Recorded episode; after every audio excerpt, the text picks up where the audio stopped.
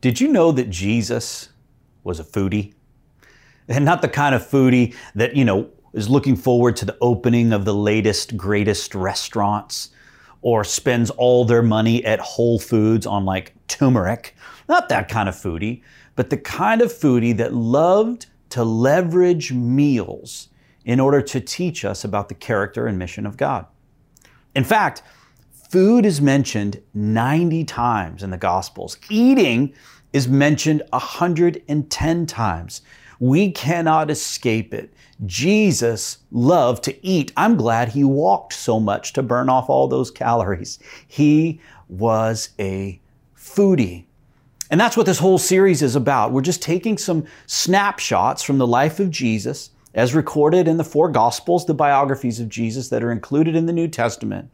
And we're looking at ways in which Jesus leverages a meal in order to teach us about the character of God. We're so glad that you're here with us this first Sunday of Foodie. And if you have your Bible, I would love you to open it to John chapter 2.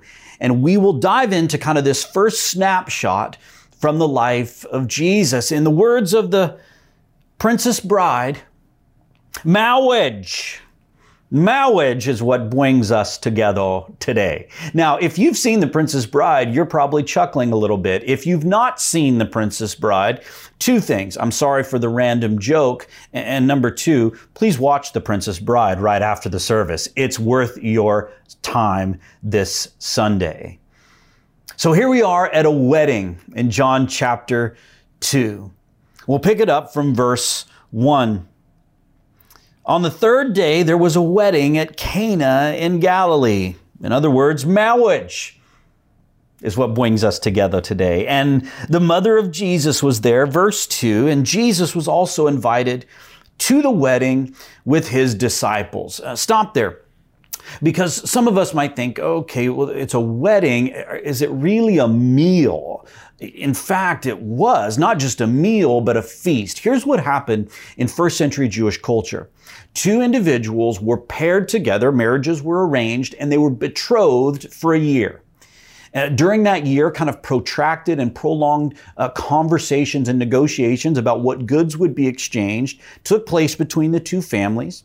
Then there was a contract between those two parties. The marriage was consummated, and then they engaged in a week long party, a five to seven day feast where there would be wine and meals and dancing. I mean, it was a party, and Jesus and his mother and his disciples were there.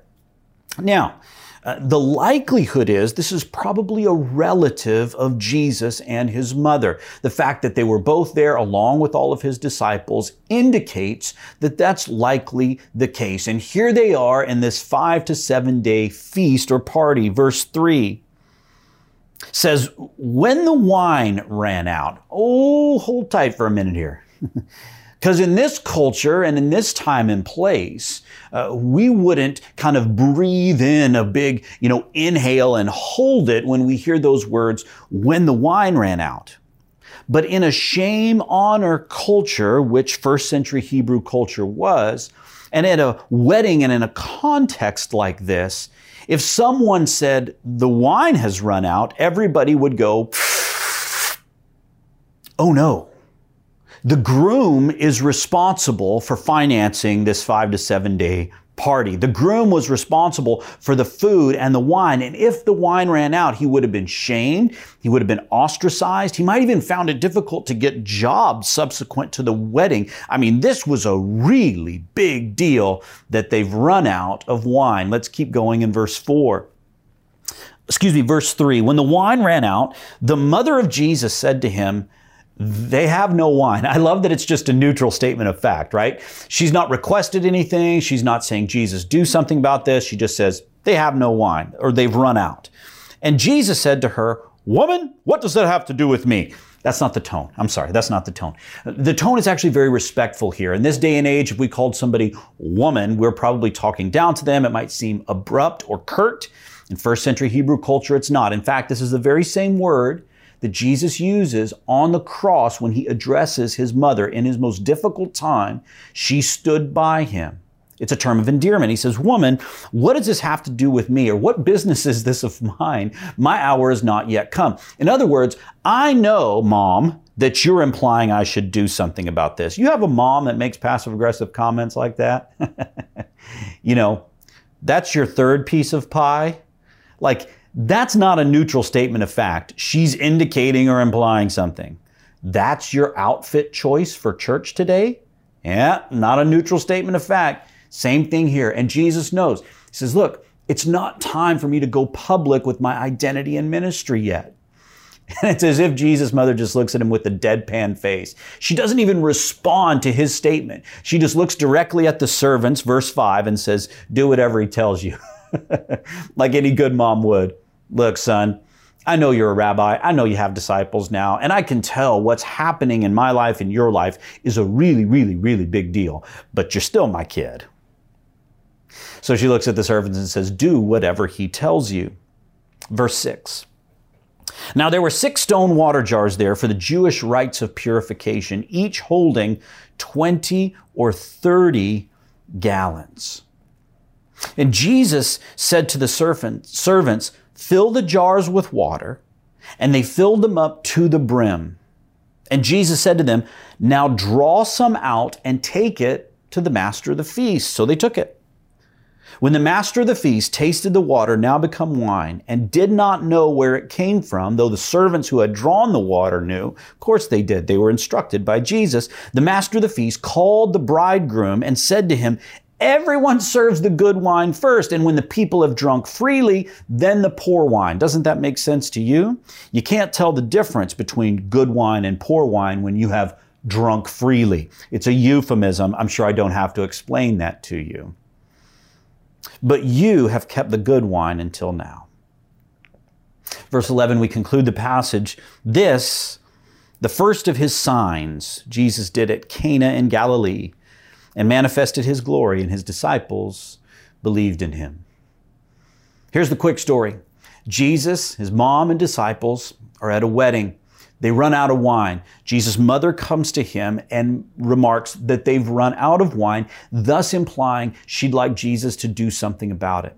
So Jesus instructs the servants to grab six stone water jars. We're going to come back to those in a minute because they're important in the text. Take them to the master of the feast, draw some of the water out, and that water has now become wine. The master of the feast tastes it and says, Oh my gosh, this is the best wine I've had. Now, verse 11 is really critical because John tells us this is the first of his signs. John's got some options uh, for the Greek word to use here uh, to reference a miracle. He's got some options, but he deliberately uses the word sign. Why? Because signs point to something greater than themselves. The sign is not the ultimate thing. The sign points us to the ultimate thing. So Jesus, in this miracle, is pointing us to something greater and bigger than himself. Uh, D.A. Carson, a Bible scholar, writes this. He said, Jesus' miracles are never simply naked displays of power, still less neat conjuring tricks to impress the masses, but signs significant displays of power that point beyond themselves to the deeper realities that could be perceived with the eyes of faith. In other words, this miracle is a sign that's pointing us to a deeper spiritual reality. Short question is this Where is this sign pointing us? And here's where this sign, this miracle points us to when it comes to spiritual realities. And, and if you're jotting down notes, I would just love you to write this down because this is the only point we're making today that we're gleaning from this meal that Jesus shared. And it's simply this Jesus destroys religion. Jesus destroys religion. And you might be thinking, I thought I tuned into a church service today. He destroys religion. I thought he came to establish it or uphold it. No, friends, He came to destroy it. And in this very first miracle that Jesus performs, he demonstrates that he came to destroy religion. Now, I think it's important that we define two words what it means to destroy something and what religion means. Let's start with religion. Uh, the dictionary offers a couple of different definitions. The first is that religion is the belief in and worship of a superhuman controlling power, especially a personal God or gods. Did Jesus come to destroy that? No. Jesus, of course, uh, believed in God. Jesus was God in the flesh. He didn't come to destroy that. Uh, definition two, a particular system of faith and worship. No, because Jesus maybe changes that or reforms that and, and entered into a particular system of faith and worship in that he was Jewish. So he didn't come to destroy that. But check out definition three. I think this one's the most helpful. A pursuit or interest to which someone ascribes supreme importance. A pursuit or interest to which someone ascribes supreme importance. Because what had happened in the nation of Israel at this time is that supreme importance was not ascribed to God Himself. Rather, supreme importance was ascribed to the ceremonies, and rituals and dietary restrictions and observances related to the worship of God. And what happened, well, in Arthur W. Pink's words, A.W. Pink, he wrote this Judaism existed as a religious system, but it ministered no comfort to the heart. It had degenerated into a cold, mechanical routine, utterly destitute of the joy of God. Uh, in the first century, Jewish worship had become rote and perfunctory and cold. Ceremonial observances had been elevated beyond sacrifice to and service of God, such that the nation of Israel was no longer worshiping God, but worshiping the ways in which they worship God. Let me say that again. The nation of Israel was no longer worshiping God, but they were worshiping the ways in which they worship God. And let's go back to our definition here. It was a pursuit or interest to which someone ascribed supreme importance. So in the nation of Israel at that time, God was not ascribed supreme importance, but those religious observances were. And religion happens when we make good things praiseworthy things. Religion happens when we make good things praiseworthy things ritual observances and ceremonies and going to church every Sunday, personal holiness, those are all good things, but they're not praiseworthy. They're not worth our worship. They're not worth being venerated. Only God is worth our worship. So, what did God think of what had happened in the nation of Israel at the time? Well, let's listen to God's own words as spoken through the prophet Isaiah. What to me is the multitude of your sacrifices, says the Lord? I have had enough of burnt offerings and rams and the fat of well fed beasts. I do not delight in the blood of bulls or of lambs or goats. When you come up here before me, who has required of you this trampling of my courts? Bring no more vain offerings Incense is an abomination to me. New moon and Sabbath and the calling of convocations. I cannot endure iniquity in solemn assembly. Your new moons and appointed feasts my soul hates. They become a burden to me, and I am weary of bearing them. Wowza! And all of those things that God mentioned there are good things ritual observances, new moon and Sabbath. These are prescribed ceremonies and ritual and religious observances from the Old Testament, but God calls them iniquity. He says, My soul hates them. They become a burden to me. Why? Because the nation of Israel had made good things praiseworthy things. They had become religious. Now, what does that have to do with our text? Well, the six ceremonial washing jars hold the clue. If you recall, uh, Jesus approaches six ceremonial washing jars, each holding 20 to 30 gallons apiece. These, uh, these stone jars uh, were not subject to religious purification and Jewish purification rites. So, if you used a clay jar, to hold water for ritual purification, you had to destroy the clay jar after having used it. Not so with stone. You could use it over and over and over again. And these stone jars had to be hewn out of a single block of stone. Thus, they were very, very expensive and very, very difficult to produce. You would not have walked into a typical house and seen a very expensive stone jar, much less six of them, that hold 20 to 30 gallons of water apiece. So we know that this wedding celebration was in the home of someone very rich and someone very religious. The likelihood is Jesus is in the home of a Pharisee a religious leader, someone who had means and someone who was completely committed to religious observances. Jesus could have performed this miracle any way he wanted to, but he chooses the stone water jars used in ritual purification in order to perform this miracle. He's making a comment about religion, isn't he? And what's the comment? Well, that he'd like to destroy it. He'd like to destroy it. Let's keep looking at those six ceremonial washing jars. Uh, once again, John tells us that they hold about 20 gallons apiece. So that gives us, you know, six jars times 20 gallons apiece. There's 120 gallons of water there. 120 gallons is 15,360 ounces. Stick with me on the math here. This is going to be fun. There are 25.4 ounces in a single bottle of wine. So take 15,360 ounces on the conservative side Divide it by 25.4 ounces in a given bottle of wine in modern times. And Jesus has transformed the amount or the equivalent of 604 bottles of wine. And that's the conservative estimate. If they were 30 gallons apiece, we're talking about just over 900 bottles of wine. And I don't know if you caught this, but he tells the servants to fill the stone water jars to the brim.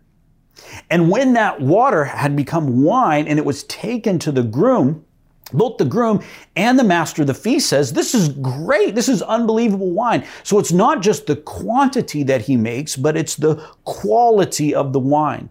And the wine is completely, or the water is completely and totally transformed. What Jesus is saying here is that he didn't come to nudge religion or reform it or adjust it or reimagine it. He didn't come to question religion or clear it up or add to it. He didn't come to undermine it or slowly dismantle it and clearly not to praise it. Jesus came to blow religion out of the water, obliterate it, annihilate it, wipe it off the face of the earth. Jesus destroys religion. He destroys the cold, ritual observances that don't actually bring us to God. Jesus wants to introduce us to God Himself. So the question we're left with here is why does this matter? And, and here's kind of where I want to move is that many of us that are listening here understand that we are saved by grace through faith. It's a gift of God, not of ourselves, so know that so no one can boast. But we don't always realize once we're saved that we've slipped back into being religious. Uh, if you were a Pharisee in the first century and you were obeying 600 Old Testament laws and you had added 900 others yourself, that might be a little more easily recognizable. Or if the prophet Isaiah showed up and said, God hates what you're doing, that might be a little more easily recognizable.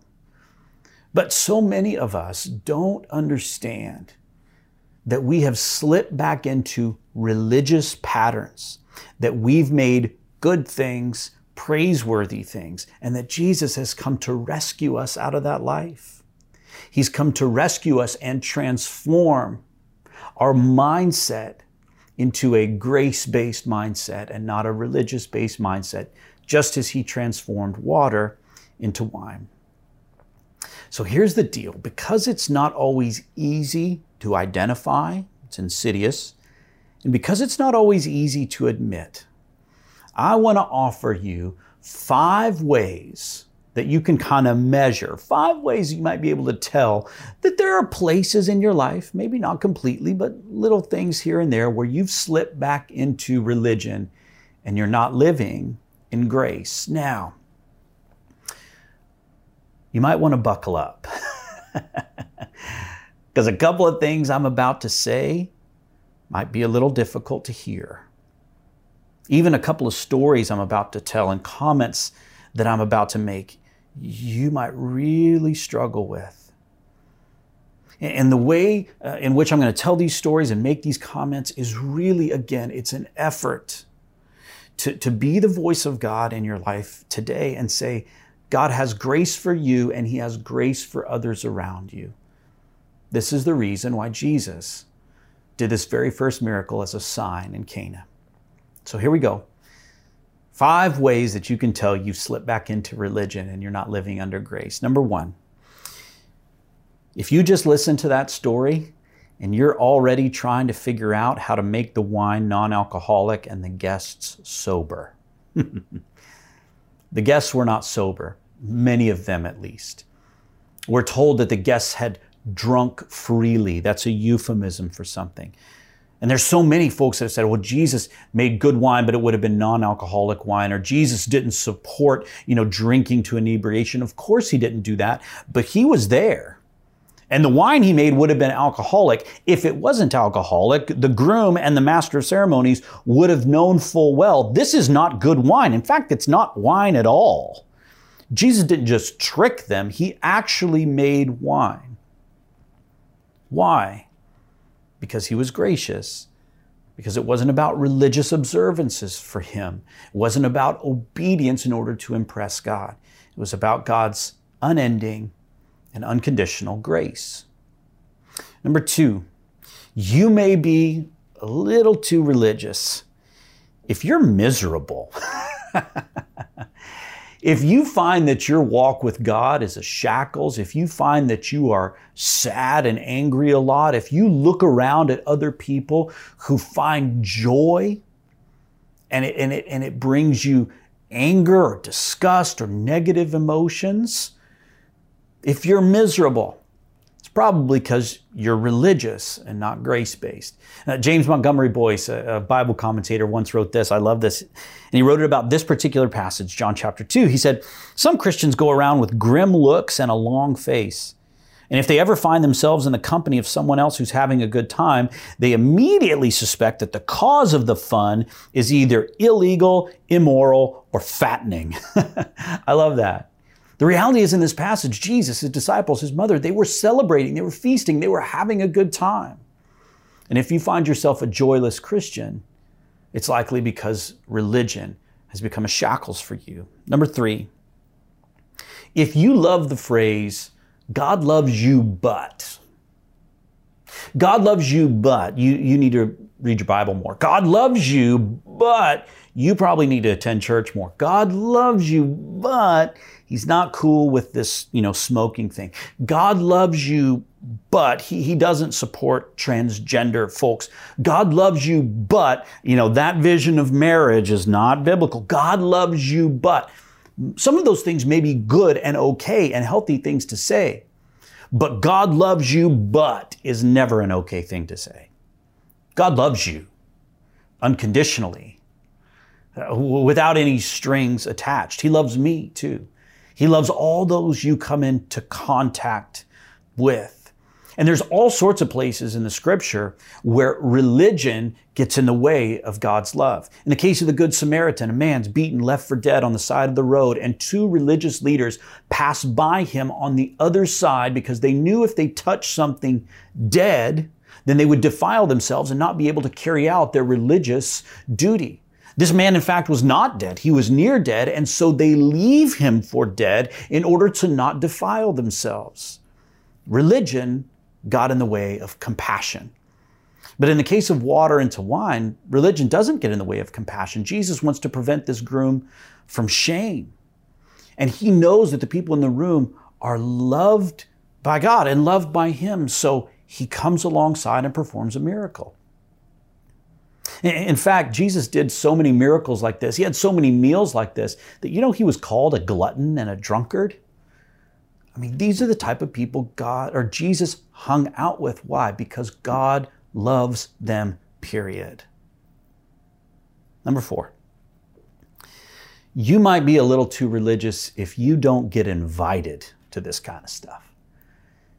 The very beginning of the passage tells us that Jesus, his disciples, and his mother were invited to this wedding feast. And they were invited to a wedding feast where people were going to be inebriated and not on accident, many of them on purpose but because Jesus was a gracious man and a compassionate man, because he knew that religion wasn't the way to God. Rather, grace and grace alone was the way to God. He comes, he hangs out, he has a great time, and he hangs out with a bunch of folks who were partying. Jesus partied with sinners.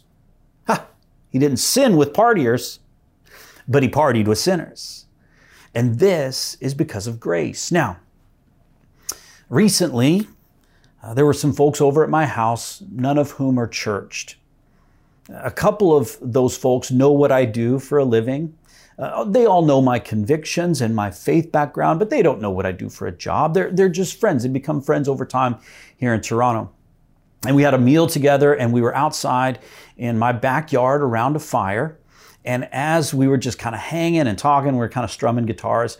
In the course of about 12 to 15 seconds, about three different ones of them lit up a, a joint, a marijuana. I don't know if you're familiar with that. And in that moment, I was faced with a choice. It's my house. I don't partake. It just to be straight up with you, I've never smoked weed. I have no idea what it even feels like or tastes like. I mean, I can smell it, but that's about it. Never touched this stuff. Never done any drug in my life. But but here I have the opportunity now to say, Am I going to be gracious and stay and play guitar and hang and have a good time and, and, and stand by my conviction?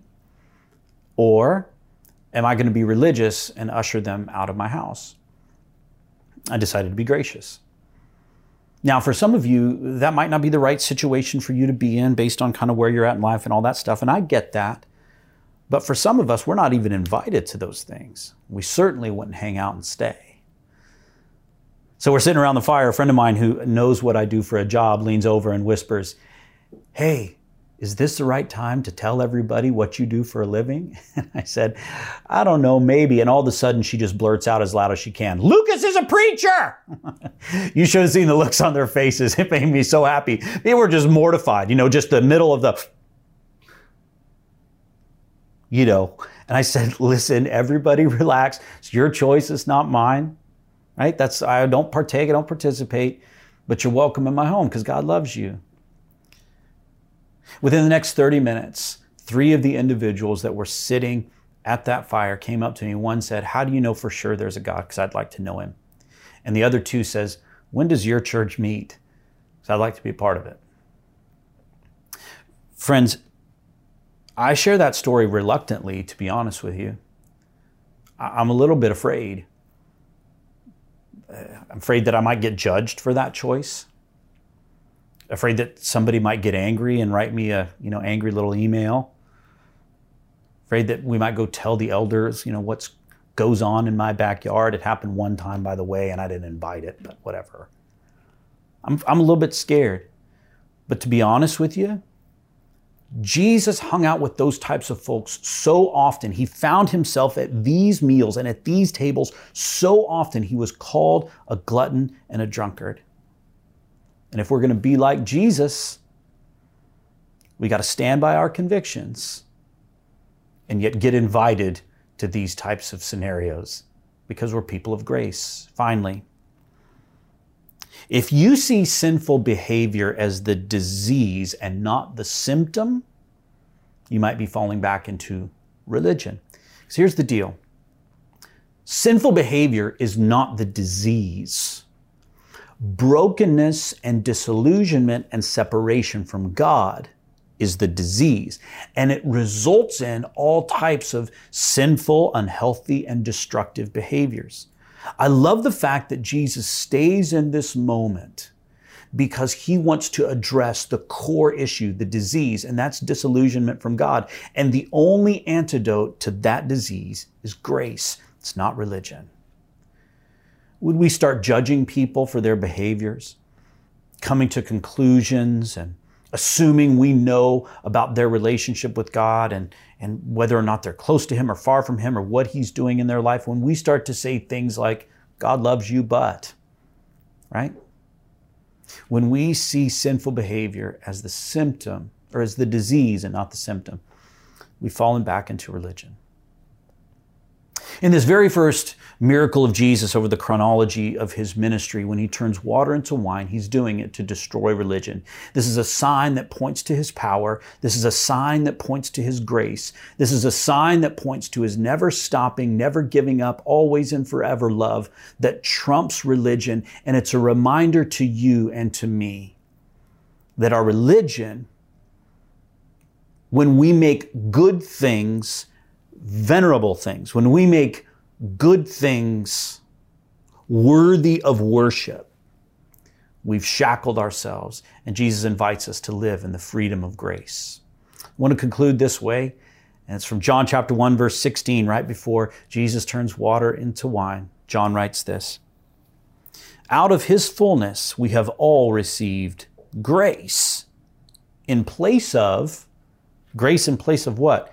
In place of grace already given. Out of his fullness, we have all received grace in place of grace already given.